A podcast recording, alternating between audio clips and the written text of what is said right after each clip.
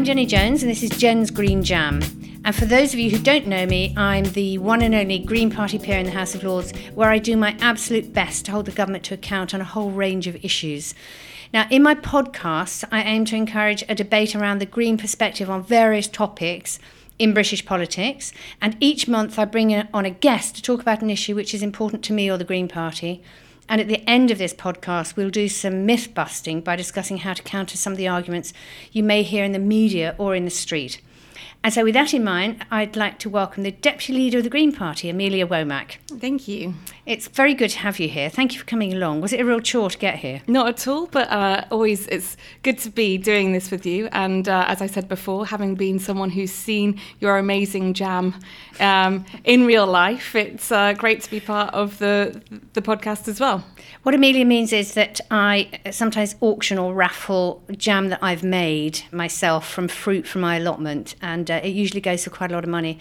Um, and uh, uh, you know, I should do that with more people so that I get money from outside the party as well as inside. um, now, Amelia was elected deputy leader of the Green Party in 2014, September, making her the youngest deputy leader of any political party in the UK at the time. And today we're going to discuss the environmental and social harms of fast fashion, and she's actually done the most incredible campaign already on this. So, Amelia, welcome. And uh, do you want to tell us a bit about yourself for those who don't know you, or can we assume everybody knows you? Well, I'm just a bit about myself, having done this, having worked as deputy leader for over four years, so during some of the most turbulent times in politics Indeed. with uh, general unexpected general elections and EU referendums. It's just been really important to be there, having the green message being heard so clearly. Because my background in the environment and sustainability, and when we've got this window of opportunity to create positive. Uh, action against climate change, as well as challenging issues around social justice and economic justice. It feels that we've got such a, a lot of work to do as Greens, whether that's in our local parties or at a national level. So um, that's where I've been, what I've been doing for the last uh, four and a half years, and it feels like it's been a vital time to be doing it. And of course, there's actually there's quite a low number of Greens who have a national profile. So it's incredibly important that those who do have a national profile are actually active and you travel around a lot to make sure that um, lots of groups are supported by you and, and, and the issues are heard. Absolutely. I don't know how many train miles I've clocked up, but if they had a, did a train miles like they did air miles, then I'd probably have a lifetime worth of free train tickets in, stored up and ready to go. So, uh, this issue of fast fashion, which you've been doing a really good campaign on, um, I hadn't heard the term before, I think probably this year. So, could you just describe exactly what it is? So, fast fashion is the idea that we need the latest trends and the latest styles that's pushed by, by bloggers, by celebrities, and by the fashion industry. Um, so, this last season, the colour was that yellow that you would have seen um, around the place. And now, the, for the new season, those styles have changed. It means that uh, the fashion industry wants you to constantly be spending money to keep on trend. But then what um, what's lost is that longevity of our clothes. That actually fashion should be timeless, and that we are creating consumption as a result, which is damaging our planet. Does it make a difference whether the clothes are cheap or expensive? Well, the supply chain of those clothes can be incredibly different um, depending where they've come from. Um, I think that uh, it's not necessarily saying that cheap fashion is uh, is uh, the the worst part of the industry. It's the whole industry that ties into so many issues, whether that's um, around waste, whether that's around um, pollutants, whether that's around uh, labour uh, issues. And so the, the cheaper the fashion, though, the more likely you are to have those costs elsewhere. And I think one of the key things about this is there's no such thing as cheap fashion, really. Someone, somewhere, or something is paying for it. So, can you describe some of the environmental impacts of fast fashion? So, and to begin with, the waste aspect is incredible. Uh, the Ellen MacArthur Foundation said that we uh, we get rid of a, a, garbage truck. What would you say? That would you say garbage truck in English? It's uh, very American. A, a rubbish, a, rubbish, rubbish truck lorry. Um, every second, um, it's about 235 million tons in the UK of clothes go to landfill. Could you repeat um, that figure again? So, 235 million tons of clothes go to landfill in the UK alone.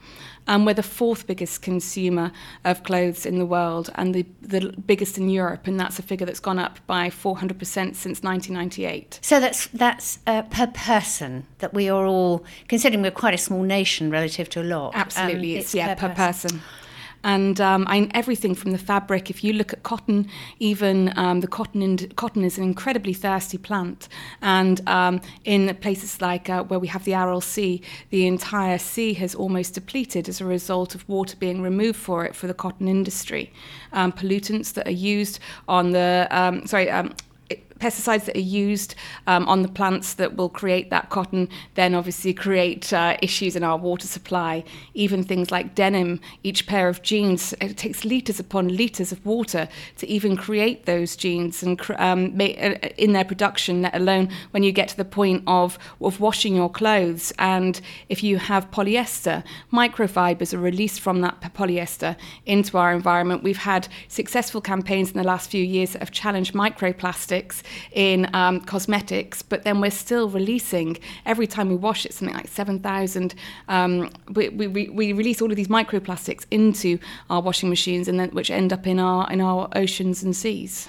So w- w- there's two things here. First of all, we are creating plastic waste by um, have it, having these particular um, styles of clothes or, or, or, fabrics. But also, of course, we're importing lots of water from places who can't afford to export it because Absolutely. of the way that it's produced. So, actually, the environmental damage is on the country that is producing the clothes, but also on us where we're wearing them. Absolutely, and I think that but those countries that the clothes are produced is so interesting because often we're producing things like denim in, in, in areas where there's not enough water per person, or the fact that uh, a lot of our clothes are produced in China and India where energy is typically coal-fired means that we're increasing the number of tons of carbon that we're creating for each um, item of clothing we have.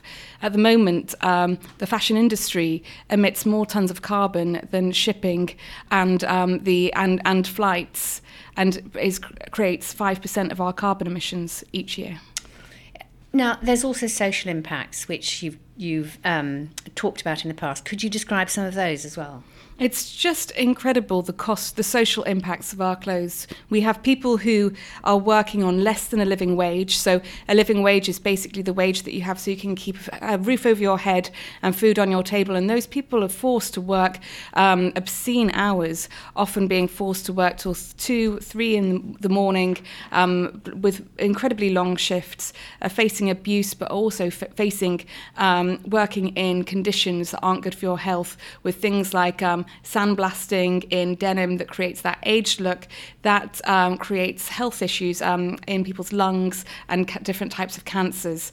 I mean, we know that the those those um, working conditions were highlighted when the Rana Plaza collapsed, killing uh, 1,134 workers, which but when that was exposed, the actual conditions that people have been were working in um, were highlighted from the, what effectively were um, unsafe working conditions, not just as a result of the collapse of the building, but for the, the chemicals and the toxic um, the, the toxic uh, substances that they were breathing in. And sometimes the people working in these incredibly awful places are children as well. Yeah, yeah. yeah.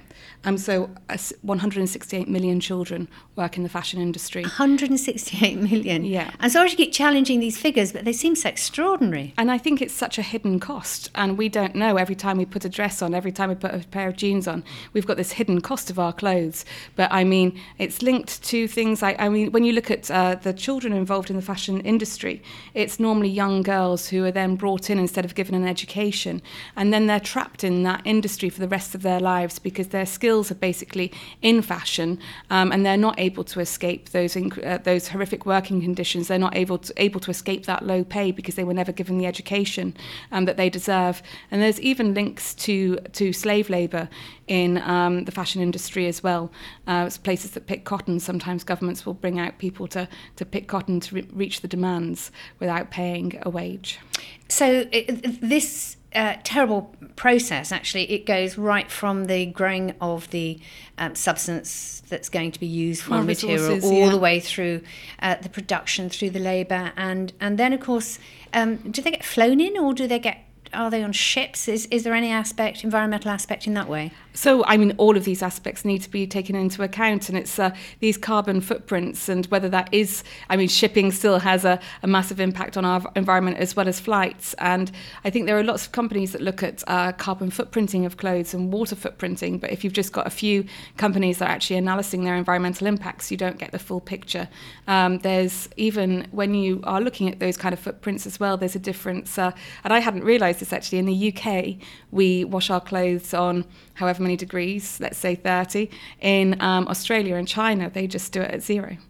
And so there's even an environmental impact of where in the country or wa- sorry, where in the world you're washing your clothes um, that is affecting that uh, life cycle, the environmental impact of the life cycle of something as simple as a t-shirt. Is there less um, pollution um, o- o- on the fibre aspect if you wash it zero, or is it only the energy cost? Just the energy cost. Right. So it's the same amount of microfibres washed out or whatever. Yes. Yeah. Now you've done the most incredible campaign, which I've been following. Uh, can you. you. tell us a bit about um, how you decided to do it and what you've been doing? Well, I've been shopping in charity shops for years, and the majority of my most clothes, greens do. most course. greens do. But I mean, there's an incredible collection of um, of clothes that mean that you're using secondhand, so they're pre-loved, and it's um, uh, an opportunity to not be using virgin resources to be to be uh, pushing this fast fashion aspect. Um, as a result, on Instagram and on social media, I'd been talking about this, and it really seemed to resonate with people about challenging the status quo and actually challenging that there's something wrong in our fashion industry. And obviously, I was talking about shopping in charity shops, but it's beyond that. It's really about challenging how we um, we create redesign and reuse and upcycling and circular economies. And I think that these tie into real green ideas, but it's not just about green ideas. It's about the future of this this planet. We've got um, the UN have told us that we've got 12 years to deal with the worst aspects of climate change, and I just feel that um, we're sat here on a glorious February day after we've broken uh, record after record for the uh, hottest February that we've ever seen, and we need to be really questioning um, all all of our industries.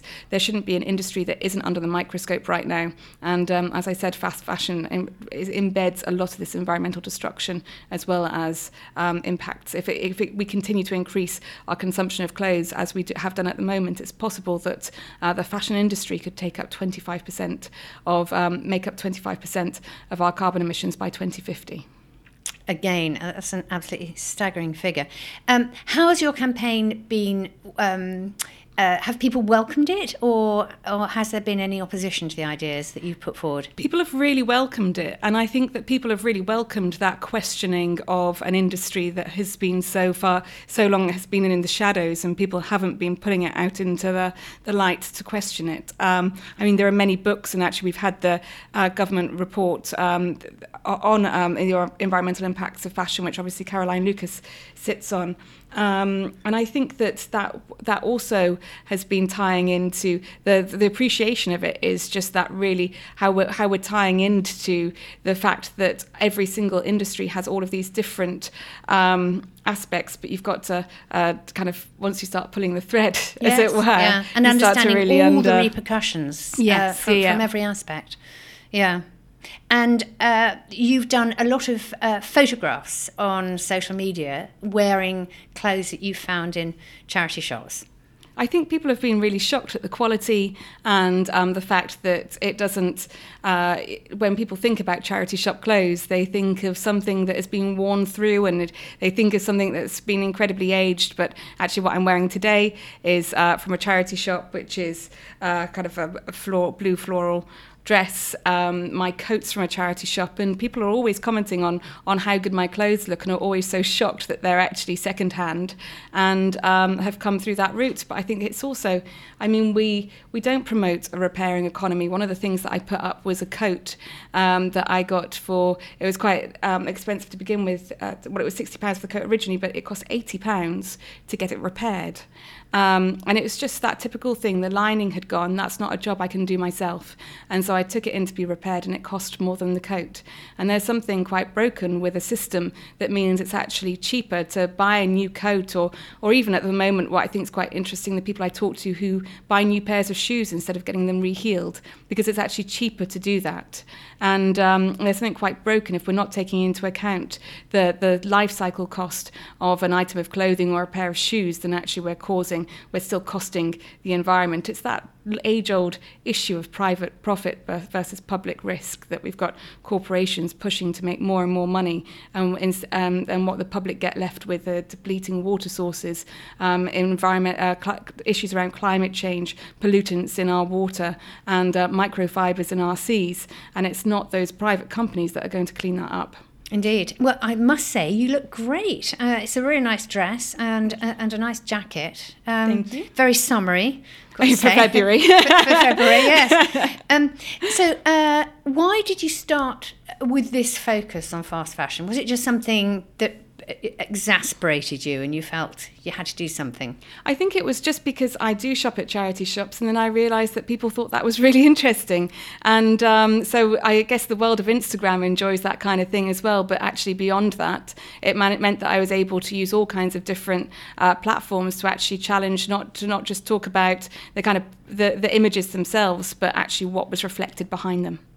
And you, you've run some, um, as I say, great campaigns. You've had a plastic free month. Um, that was nothing to do with fast fashion, was it? That was just trying to limit your yeah. um, your um, single use plastic. Uh, how did that go? I think it, it was really interesting because when we challenge ourselves to do something differently, then we really have to change everything we do. And to be honest, this is what I want to see business and government doing as well. When I challenged myself to go plastic free, it meant that I had to think about, you know, changing my toothbrush. Uh, that every single, I realised that by my accent, I say the word tooth funny. So if uh, you do need to. Yeah, she means toothbrush, yes. Um, that. Uh, that every single toothbrush we've ever had, if, uh, if it's plastic, still exists in the environment somewhere. And even things like thinking about how you get toilet roll that doesn't have that isn't wrapped in fa- it isn't wrapped in plastic. How did you um, do that? There's a company that's called Who Gives a Crap, and uh, they do paper covered toilet roll. But I'm I feel like I remember when toilet roll came covered in paper. Yeah, and that's changed in my lifetime. And I think we've seen plastic is just so insidious, and it's really snuck into our daily lives when it wasn't there before. And um, as soon lots of those habits that I was able to change in that time, I've now stuck with, uh, just because it's it's sometimes cheaper. It's once you've realised the impact of it, it's easier. But um, and I think that it begins to. It was it was good timing as well because the day that I finished my plastic-free um, period was uh, the day that David Attenborough's Blue Planet finished, oh. and it was complete coincidence. But it was then something that was a hot topic, and people felt they did want to be questioning about why we've got so much plastic in our environment. And uh, I mean, even things like changing to a solid soap rather than having uh, soap from the bottle. Again, something that has changed in my lifetime and has become such a norm. But all of those things, what's our legacy?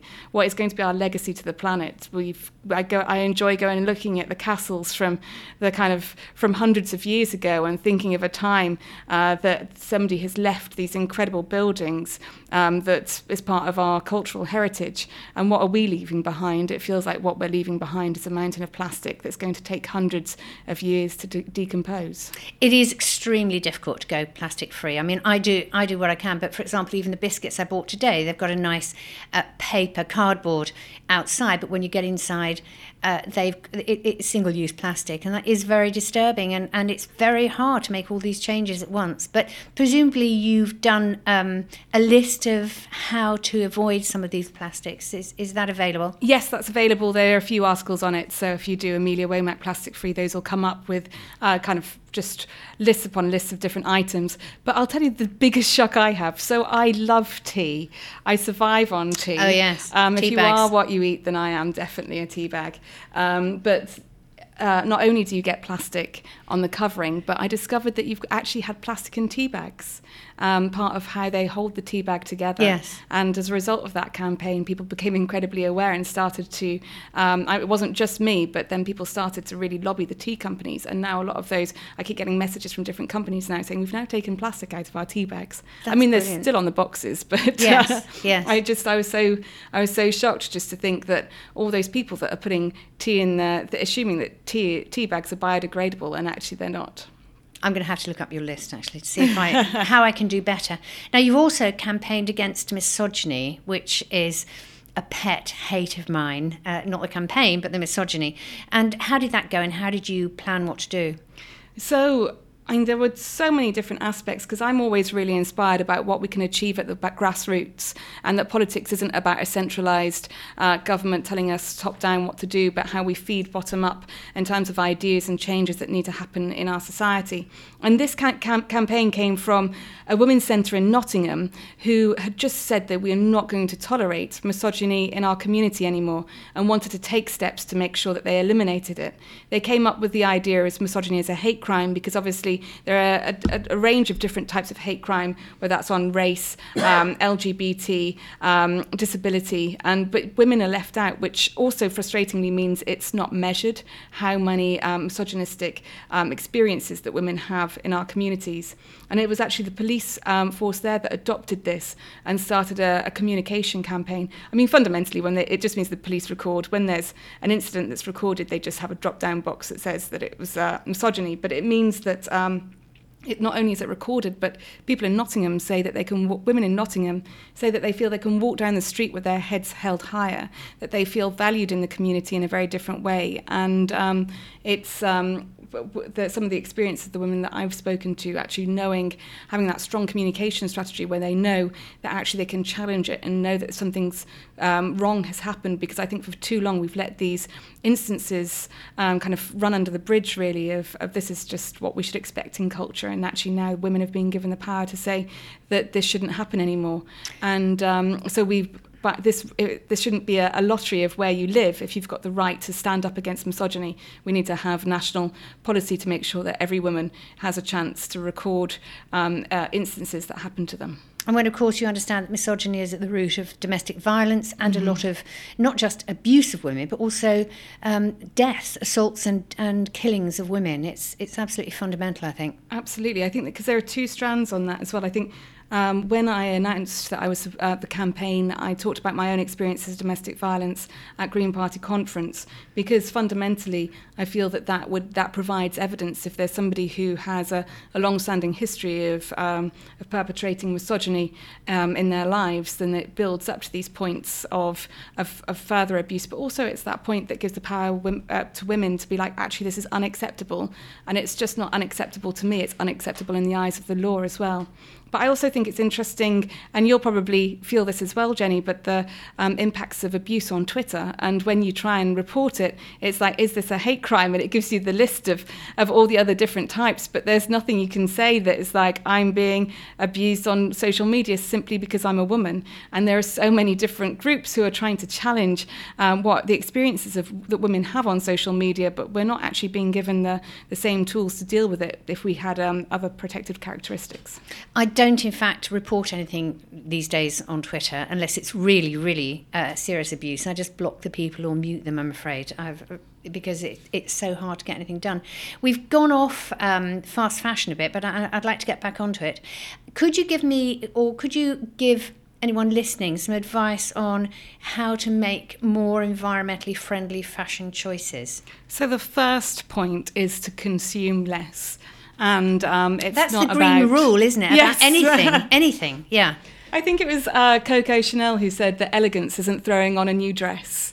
And um, I think that we can consume less, we can buy better, and we can make sure that lasts. um, to support people who repair in your community and uh, making sure that we are getting our clothes repaired and looking at that longevity of our clothes. In my family, it's me that does that. I do the darning and the, the, the sewing. So. Well, I mean, before this podcast, we were talking about the lack of skills really in this, and if we're being taught in schools actually how to um, make sure that we are that, we've lost the make, make do and mend culture really for this fast fashion culture of of really wanting the latest styles and and latest um, colours and um, uh, looks as a, re- as a result, and it's um, it means that we haven't got the, that fundamental skill base at the bottom. But it's about repairing, um, reusing, and even things. But I think it's not just about the individuals; it's about how we challenge business and governments as well. Um, when you talk to business, quite often, um, in many different aspects, that businesses just want a level playing field of how they operate, and by challenging how we actually consume products from a, a government creating a level playing field field enables business to take those positive steps that we so vitally need.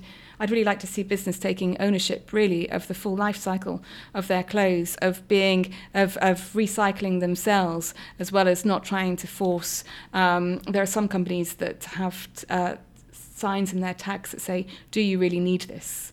And it's like how you actually challenge how how can businesses even challenge consumerism? Thank you for that. Uh, you, uh, you've started me thinking about how I can, uh, uh, well, be greener on this. Uh, I'd like to ask you now to give some rebuttals, some mm-hmm. brief rebuttals to uh, common arguments that people make or, or that people suggest. Um, for example, donating fast fashion clothing to charity shops makes it all sustainable, it makes it all okay.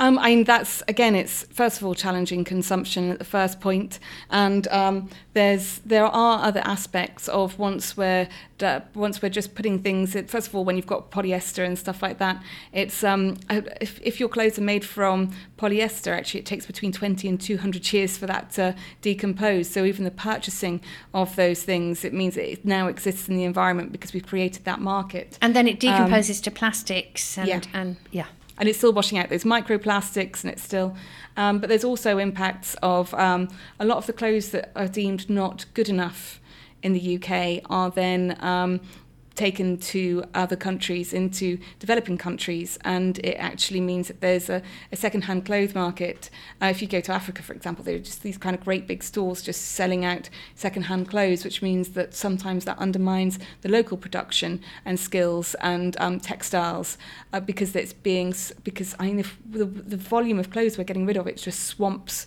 um, their markets. So I think first and foremost we need to be challenging consumption of fashion itself. Um, then looking at how we repair, reuse, upcycle, recycle. And I think that the um, the final st- step is that um, how we reuse themselves through charity shops. To charity shops. Um, another myth: sustainable fashion is just a middle class fad. Normal people can't afford it anyway. I think all of these things that are called middle class fads are so fascinating because, I mean, first of all, the role of charity shops in ensuring that there is um, the, that people on lower incomes are able to access um, high end, uh, long lasting clothes as well is quite is very important. But also, if this was just the norm, it would be accessible to everybody. And when we are looking at people who are looking at sustainable fashion in um, different industries around wool or cotton and textiles, uh, they often are coming from kind of quite grassroots um, models that are that little bit more expensive. But if it was the norm, and if we were making sure that we were, um, I mean, we talk about externalities and economics of all those additional costs that we just don't account for. If we're actually kind of making sure that we were, were costing those effectively, we wouldn't have that cost on the planet as well. Now, here's a myth that I subscribe to, in fact, um, because I throw stuff in the compost sometimes, um, my own clothes, and you're going to tell me it is a myth. Fashion made of natural fibres can be composted. Well, I feel like you might have the answer to this if you've uh, got clothes in your compost, because I, uh, I, I think that the majority can be, but it's well, like if it's grown, it can yeah. rot and and be composted. That's been my philosophy. But presumably, stuff has microfibers in, even if it's a natural fibre. Well, that's the I guess with with wool, um, I, it's like those tea bags. You'd assume that tea bags can be uh, will uh, decompose in your compost heap, but there are different things that are added to to keep it together, to make it last longer, to create uh, maybe within clothing to create um, different colours as well. I don't know, but it's just uh, I think that um, there are probably lots of other aspects that are involved in that as well. But um, I'd I'd subscribe to that. So I think you, I feel that. All right, uh, not, it's not so bad. Then. Yeah, um, and I feel like I can, I'll Google it afterwards. Yes, well, thank you. Let me know. Um, and then uh, repairing and mending is too much work and too expensive. I think that we don't have it as part of our culture, and that's part of the we, we are all incredibly time poor and we are um, there are so many people on, on lower incomes that can't afford to you to do things like mend that coat that I was telling you about. I couldn't really afford to do that uh, in reality. It's um, and I think we need to be making sure that we think about how we subsidize the repairing economy and also support skills in terms of enabling people to to actually go out and repair clothes themselves as well. Another myth sustainable fashion is hard to find I don't think that's true, and I think um, everything. I mean, everything from charity shops um, to even um, even in um, places like H and M and Marks and Spencers, they will often have a small range that's about sustainability. I often question. I'm um, very cynical about sustainable ranges in these kind of big companies, but it, it are, they are steps in the right direction, and it means that they these uh, businesses are trying to link sustainability direct to the consumer you do see organic cotton and so on mm. much more, much more Even, these days. So there was um, a, a T-shirt, I believe it was in Marks and Spencers, that was made um, out of plastic, ocean plastic that they found. And um, it didn't sound very nice to wear. it wear. Doesn't sound very nice to wear, but also I did wonder about the uh, the process in turning plastic into materials. I mean, there's lots of stuff even about people talk about bamboo being such a good um, su- sustainable fashion um, material, but actually because the way that you create it, so it can make the kind of the fibres that you can wear, then actually there's an intense chemical process linked to it, which is therefore damaging to the environment. No, I'm wearing bamboo socks at this very moment. Um, now, uh, polyester is a big thing, isn't it? Because mm-hmm. it's a synthetic product that's made from petroleum. Is it possible? Or rather, the myth is that it's not possible to eliminate it from your wardrobe. I don't think we've. I mean, I think it's it's a tough one to actually tackle because, as I said about plastics in, genu- in general, it's become so insidious in our society. And um, I mean, I'm wearing nylon tights at the moment, which will have plastic in. Like, and it, there's so many different points. But I think that what we need to do is start challenging it and moving ourselves on that journey to actually eliminate those kind of materials. Because I mean, the microplastics alone have an incredible impact on our oceans. Um, but it's only by challenging ourselves to eliminate it that we're going to be able to take those steps. Um, and I don't think we need to. We should just hang on to the fact that it's it's going to be a tough thing to do. I, I feel like uh, I always mention your work in the London Assembly of, of issues around air pollution. And if when you were first elected the London Assembly would actually taken those positive steps to eliminate air pollution from London, maybe we wouldn't have done that today, but we'd be a damn sight closer than we are right now. Absolutely. Well, Greens are always 10 to 20 years ahead of mainstream politics. But finally, people people do come round. Um, now, uh, there's something that here that you um, you did think about, or you did mention, which is about donating and buying second-hand clothing will harm the manufacturing industry in developing countries. You mentioned it from the other side, actually, but mm. um, clearly that is that is um, that's a possibility, isn't it? I think that's I think as I've said before, how we actually nurture what happens in grassroots and communities is so important. And if we weren't just focused on the fashion of the big multinational retailers and we were actually supporting local fashion and community um, led fashion, then it would be, and textiles and clothing, then we could we'd have a very different world. Um, the fact that it is this, um, the, the world as we understand it is linked to big corporations rather than our, our local designers down the street and I think there's a whole other way that we need to be thinking about our how our world operates, and that is also on an, an international level as well. We're starting to be aware of it, which is, of course, what your campaign is doing. Making mm-hmm. us all aware of it is uh, is the first step to understanding the damage that we're doing. So, where can people read about what you're doing and read about fast fashion? So I've been putting work on my Instagram, which is Green Amelia Womack, and on my Facebook, which is Amelia Womack, Green Party Deputy Leader. And um, there I've uh, done a, a, number of different interviews and articles on this, so they'll be available online as well. Um, but also, it's worth um, keeping, uh, I, I, think it's worth everyone just challenging what the fashion industry is doing and, and having a little bit of oversight of, of uh, the impacts that we have on a government level, on a business level, as well as as consumers.